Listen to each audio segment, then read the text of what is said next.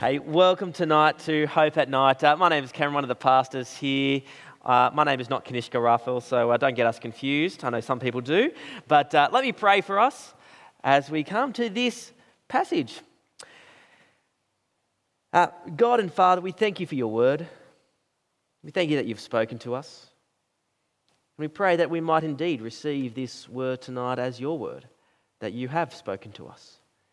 And may you impress the great truths of this passage upon our hearts. In Jesus' name, amen.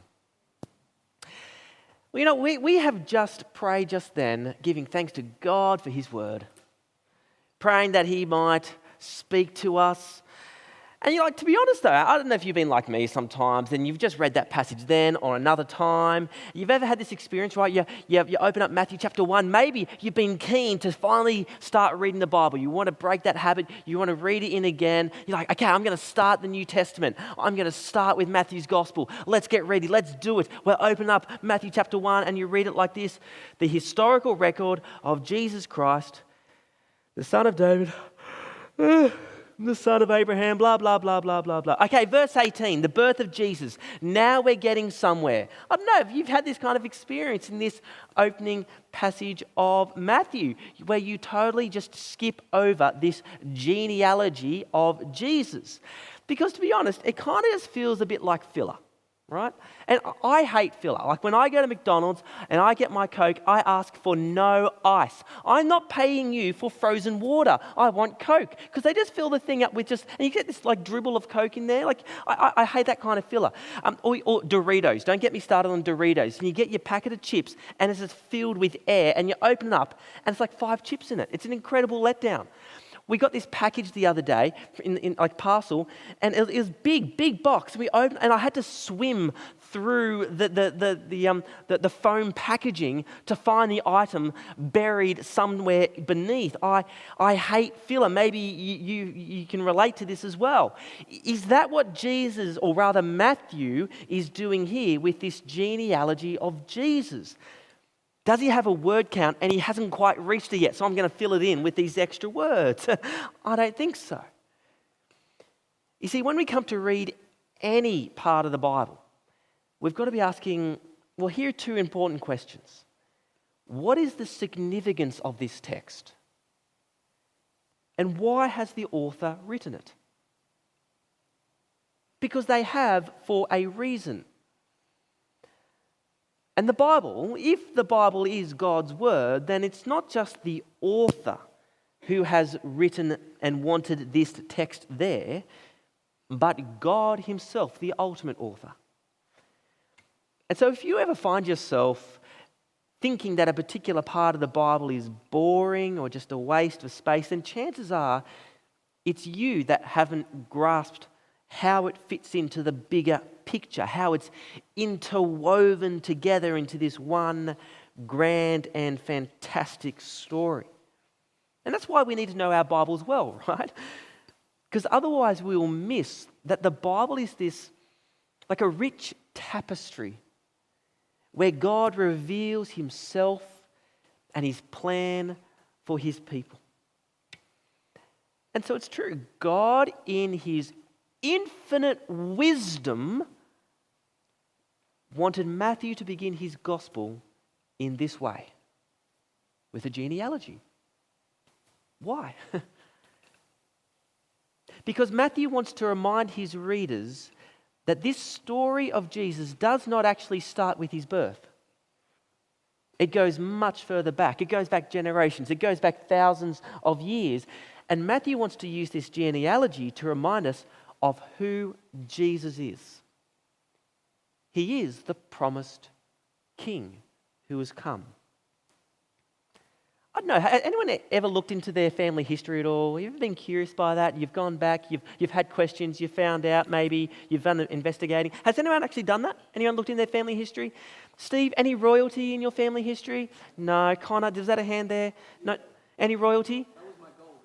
No, no, okay, that was your goal to find royalty, but no, no royalty found. Um, you can trace my family um, back to just like the 1700s, not too long ago in the greatest scheme of things, England. Rachel's family, my wife, apparently you can go back to 989.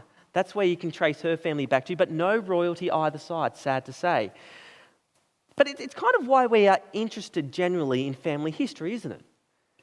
Because there is a sense in which our roots do tell us who we are, and especially if there's royalty. Have I got a claim to a throne, perhaps? You know, there's that TV show, you know, Who Do You Think You Are? Right? And, uh, and they often do it with celebrities. They trace the, the family trees of, of celebrities and see what their family history is. Well, Matthew is doing his own episode here. And it's called Who Do You Think Jesus Is? But it's not for Jesus' benefit that he knows his family history. It's for the readers of Matthew's gospel. It's for their benefit. It's for our benefit. Now, there's a phrase, I'm not sure if you heard it. You, might, you can help me out here as fill in the blank at the end. Here's the phrase something old, something new, something borrowed, something blue. There we go. Well, look, this is how Matthew begins his gospel. He certainly, I think, got these two, the first two things in mind something old, something new. Look there at verse 1 with me. And it begins with this the historical record of Jesus. So, Matthew, he, he's setting Jesus in a historical context, okay? So, what we're talking about here is not in the realm of mythology, it's not make believe, it's not made up stories just with a, a moral behind it. No, what we are talking about here is history things that have happened in time and place in our world, just as real as you are existing right here in, in, in history. And so Matthew wants to remind us that as we keep reading through this gospel, and we're going to come across you know, the birth of Jesus, his life, his ministry, his miracles, his death, his resurrection, and so forth. What we are reading is history. Matthew's helping us place it in history. These things actually did happen. And we're going to see the connections that everything that is happening here relating to Jesus, we're going to see those connections with everything that has gone beforehand. But here's the thing, right? If we are also familiar with our Old Testament, then Matthew chapter 1, verse 1 should be ringing some bells with us as well, even from the book of Genesis, the very first book of the Bible. Because there, there's genealogies that start in the same way. Here's a couple Genesis chapter 2. These are the records of the heavens and earth. Genesis 5. These are the family records of the descendants of Adam. See, see the familiarity there? Yeah, and I think this is deliberate from Matthew. So, just as Genesis is giving us a story of a beginning, of creation, humanity, so Matthew is giving us a story of a new beginning. So, yes, while there is this continuity between the Old Testament and to Jesus, there is also something profoundly groundbreaking with Jesus. So you see, yeah, like there's, there's something old, right? There's links with everything beforehand. There's something new. There's something groundbreaking with Jesus. Well, what is this? Well, it's in the title that Matthew gives Jesus in verse 1. Do you see it there? He is, Jesus is the Christ. Now, as we've already been reminded tonight, right, that the, the, Christ, that's, that's not a surname for Jesus, not Jesus Christ, like, you know, Joe Bloggs, right? It's, it's, it's a title. It's more like Joe the postman. Jesus the Christ, that's what we're talking about here. And, and the word Christ, by the way, uh, the word Christ is just the Greek version of what the, the Hebrew word is, Messiah. Okay, and so the word Messiah comes up in our the Holman Bibles uh, up in verse 16. And so you may come across those two words in depending on your, your English translation and Christ and Messiah. They're, they're the same thing, they're the same word. But, but what does it mean? Well, simply Christ or Messiah means anointed one. Anointed one. Here is one set apart by God for a special purpose. And yes, God does this for various people in the Old Testament. He does it with priests and prophets and kings, but there's always this anticipation building throughout the Old Testament, like kind of like a a drum roll. We should get Jojo back up here doing the drum roll kind of thing again. But, right, there's always this anticipation building. When is the Christ going to come? When is the anointed one, right? This, this specific king who would come and save God's people. And as you keep going through the Old Testament, kind of it might in some ways start quietly, but then it gets sort of louder and louder and louder. And then, you know, who will it be? Like, when will they come? How will they come? How will they save God's people? And then, with a crash of cymbals, Matthew chapter 1, verse 1 Jesus. Jesus is the Christ.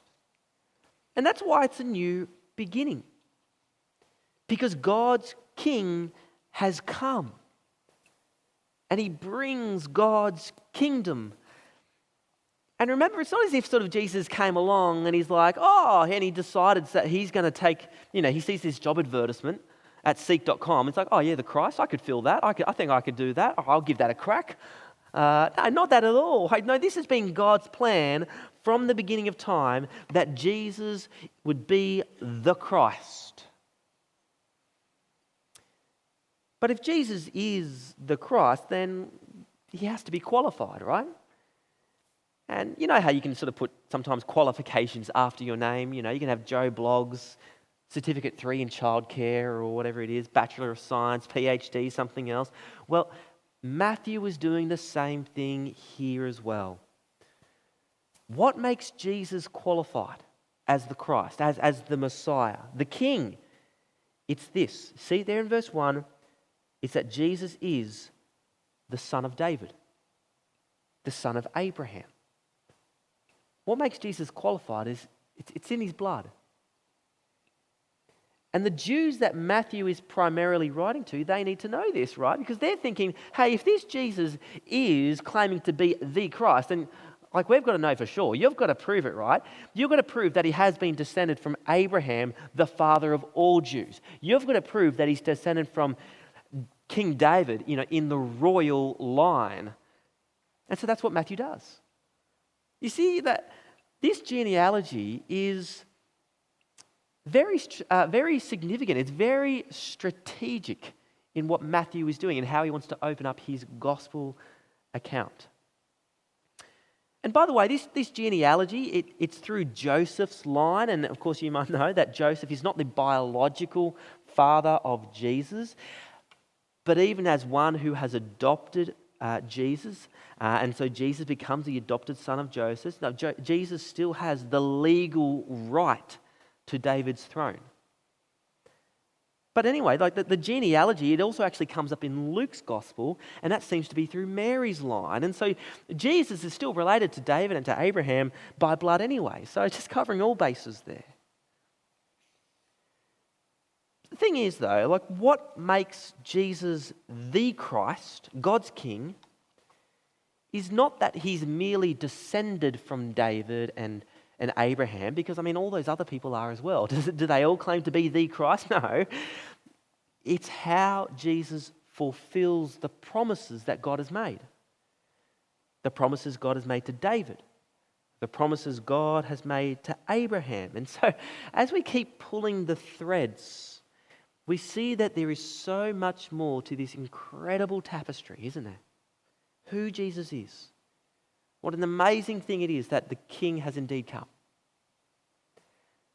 Okay, so look, God has made some promises to King David. Uh, anyone got an idea? Where would you go in the Bible? What chapter of the Bible in the Old Testament would you go to read of the promises God made to King David? I've given you a bit of a hint on your, your handout in the sermon outline there. What chapter of the Bible? It's something in Samuel.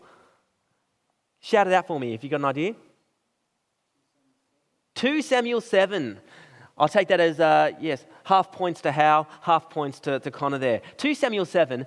And look, that might just sound like a random sort of bunch of numbers or name there. That is such a key passage, such a key chapter in, in the Bible and God's unfolding plan. So lock in your minds 2 Samuel chapter 7.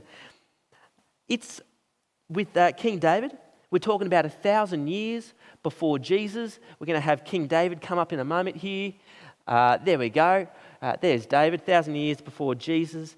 Uh, the, the nation of Israel has just become a monarchy. uh, King David, he wants to build a house, a, a, a temple for God. But this is what God says to David through the prophet Nathan. This comes from 2 Samuel chapter 7. The Lord Himself will make a house for you, David. When your time comes and you rest with your fathers, I will raise up after you your descendant, who will come from your body, and I will establish his kingdom. He will build a house for my name, and I will establish the throne of his kingdom forever. I will be a father to him, and he will be a son to me. And it continues. But my faithful love will never leave him. Your house and kingdom will endure before me forever, and your throne will be established forever. Now, that's an impressive promise, isn't it? I'm sure King Charles would have liked that kind of promise about his, uh, about his rule and his descendants, perhaps. But as you keep reading these parts of the Old Testament, you might be you know, it might be fair to think that this all gets fulfilled in David's immediate son, Solomon. And, and, it is to an extent, right? I mean, Solomon, he's the one who does actually build the house, the temple for God. And it's under his wise leadership that Israel has never looked better. But even great Solomon falls he starts worshipping foreign gods and a whole bunch of other stuff. So, look, perhaps Israel's hope doesn't lie in Solomon, but maybe in, well, let's try Solomon's son, Rehoboam. We came across him. But no, no, the kingdom divides under Rehoboam. It's kind of starting to go downhill, isn't it? Or how about Rehoboam's son, Abijah? No, we're getting worse with him. He's even upside down. Look, no, look, we're told he's just, he just does all this sort of stuff, whatever's evil in the Lord's sight. That's what's spoken about uh, Abijah. And time and time again, these kings that come after them, these sons of David, they never measure up anything close to the promised king. And so Israel as a nation, they plummet towards rock bottom. They end up in exile. And even when they turn from exile and from Babylon, they're under the Persian rule, then the Greeks, then the Romans. And it's a quite a depressing read in some ways. And so you can see, right, that as the, the Old Testament people of Israel, why they would have had such a longing and such a hope for when a son of David would actually come and would come and overthrow their enemies and establish an everlasting kingdom. But here Matthew says, Israel, you know that son of David that you've been waiting for for thousands of years? He's come. He's come. And you keep reading through Matthew's gospel, and we will see that yes, Jesus is the beloved Son of the Father. That he is perfectly obedient to the Father that he's the one who will restore God's people. He is the one who defeated their greatest enemy. And we're talk- not talking about the Romans, we're talking about sin. And he does that by his death and his resurrection. We read about how his body is the temple, not something built of, of, of stone, but his body. And we read that he will establish a heavenly kingdom, a kingdom that will never end.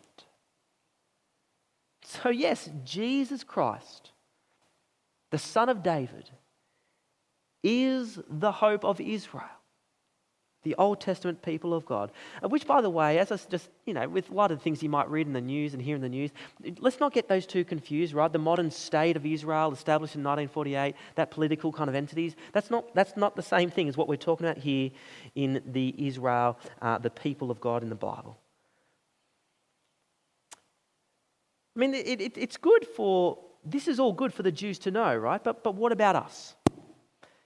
What about us? You see, the promises God made to Abraham uh, remind us that Jesus is not only the hope to Israel, he's also the hope to the nations. And that's us. So, again, okay, here's a question for you. Where would you go in the Bible? What chapter of the Bible would you go if you want to find out the promises that God has made to Abraham? Shout it out for us. Genesis 12, that's a great one, Team Micah and Hal. Good one there. Genesis 12 there. So here we are, um, even another thousand years before King David, uh, 2,000 years before Jesus. Uh, and God makes this promise. Let me bring it up on the screen. Genesis 12, here's just a couple of verses from it. I will make you into a great nation, Abraham. I will bless you. I will make your name great, and you will be a blessing. I will bless those who bless you. I will curse those who treat you with contempt. And all the peoples on earth will be blessed through you. You see, right from the beginning, God promised that through Abraham's offspring, he wouldn't just bless Israel, he would bless all the nations. And don't we see that actually as we keep going through Matthew's gospel again? We come to uh, how Jesus, the son of Abraham, he is blessing the nations. At the very end of the gospel, Matthew chapter 28, Jesus commands his apostles, he says, You know, go therefore, make disciples of all nations. Tell them the good news. Tell them the gospel. Tell them that anyone can find salvation in me. Go to the nations. And so, yeah, look, Matthew's readers were primarily Jews, but this genealogy is just as important for us because Jesus Christ, the son of David, son of Abraham, is our hope as well. And the Apostle Paul, he knew this. I mean, listen to what he wrote in Galatians chapter 3, verses 6 to 9. Just as Abraham believed God and it was credited to him for righteousness, then understand that those who have faith are Abraham's sons. Now, the scripture saw in advance that God would justify the Gentiles, right? People from the nations. He would justify them by faith and told the good news ahead of time to Abraham, saying, All the nations will be blessed through you. So those who have faith are blessed with Abraham, who had faith. You see, if we trust in the promises of God, that they are fulfilled in Jesus Christ, then, then we ourselves, we become sons, we become daughters, we become children of Abraham. I mean, you might know how the song goes, right? Father Abraham has many sons, you know, and many kids has father. Eh, that one, right? Like, we become the children of Abraham. We become his children, not physically, it's not by blood, but spiritually, by faith. And it's through Jesus Christ we receive the blessing that God has promised. And so, this genealogy of Jesus is pretty impressive, isn't it? Son of David, son of Abraham. And if you read your Bibles, these guys, David, Abraham, so forth, they're like the heroes of the faith. Yeah? I mean, these are the ones God has made these great promises to. But also, if you read in your Bible, you also know that David and Abraham were far from perfect, right? Like they were flawed and they screwed up in some pretty, pretty serious ways. In fact, if you take a closer look at this family tree of Jesus, it is loaded with shady people, okay? I don't know if you've uh, ever had a look in your own family tree again or, or you found that and where you think, really? I can't believe I'm related to that person. No, no, no way. I'm not descended from that person. Okay? And, and if you have a parent here, don't look at them and go, I can't believe I'm descended from you. No. You see, like apparently on my mum's side, I have an, an ancestor, William Henry Jeffrey.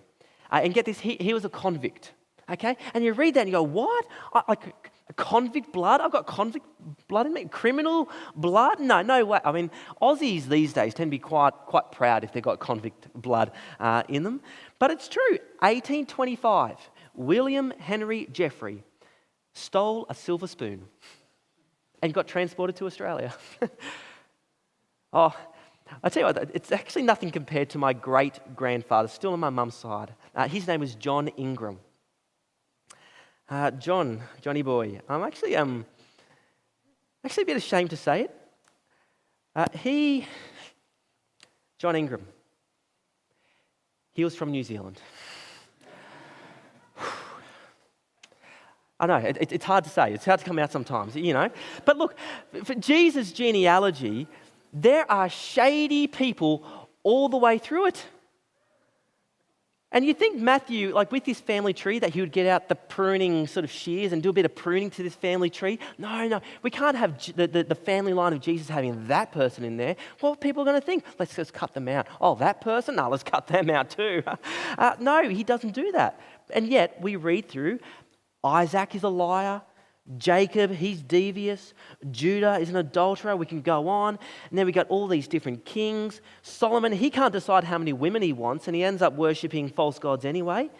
And then we seem to have an, a series of evil kings. And yes, some are a little bit better than others, but still, it's not a pretty picture. And then we get this other bunch of, of, of surprising and unlikely people, particularly these, uh, these uh, uh, several women in there, which in and of itself, that is actually a surprising thing to feature in that kind of uh, genealogy, genealogy from that day and age to include uh, women in someone's genealogy. And yet, here they are.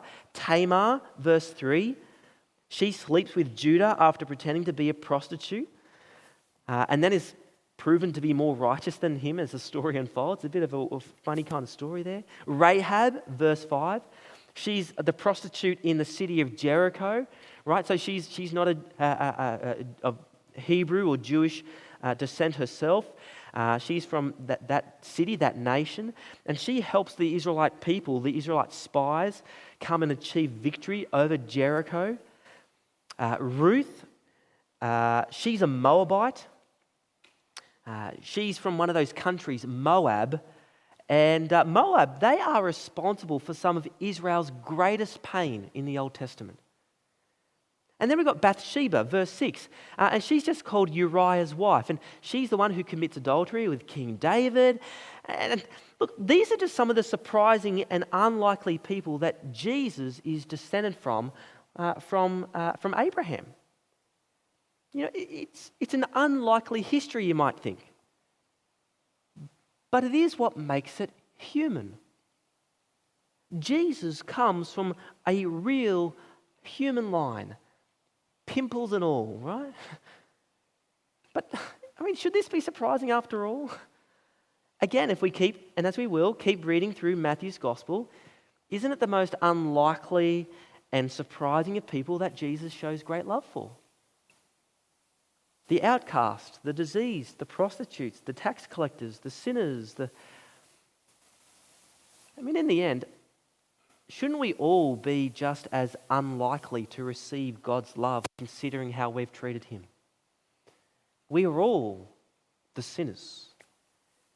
God knows how shady I am. And yet, He loves us still. I mean, hear me when I say this no one is too shady for God to save.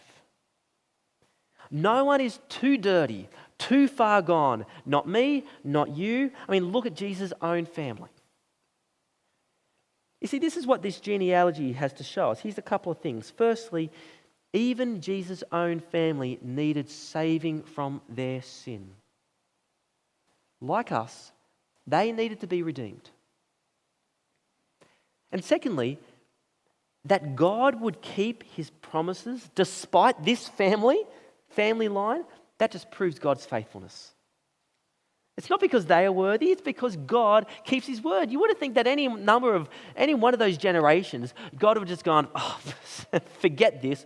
Let's just forget the whole thing, right?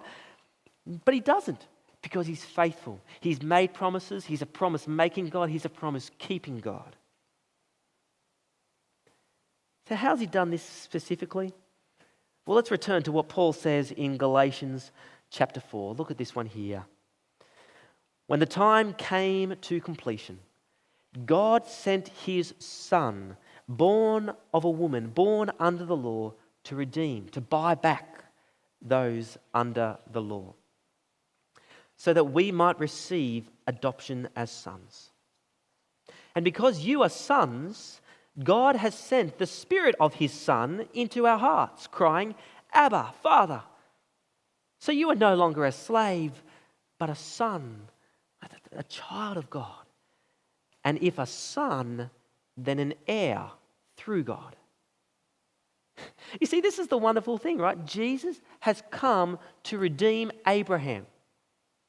Jesus has come to redeem Isaac and Jacob and Ruth and Rahab and David and Bathsheba and Mary and Joseph. He's come to redeem Israel. In fact, he's come to redeem all of the nations. He's come to redeem you and me. This is why the king has come. The question is will you accept? Will you receive what he's done for you?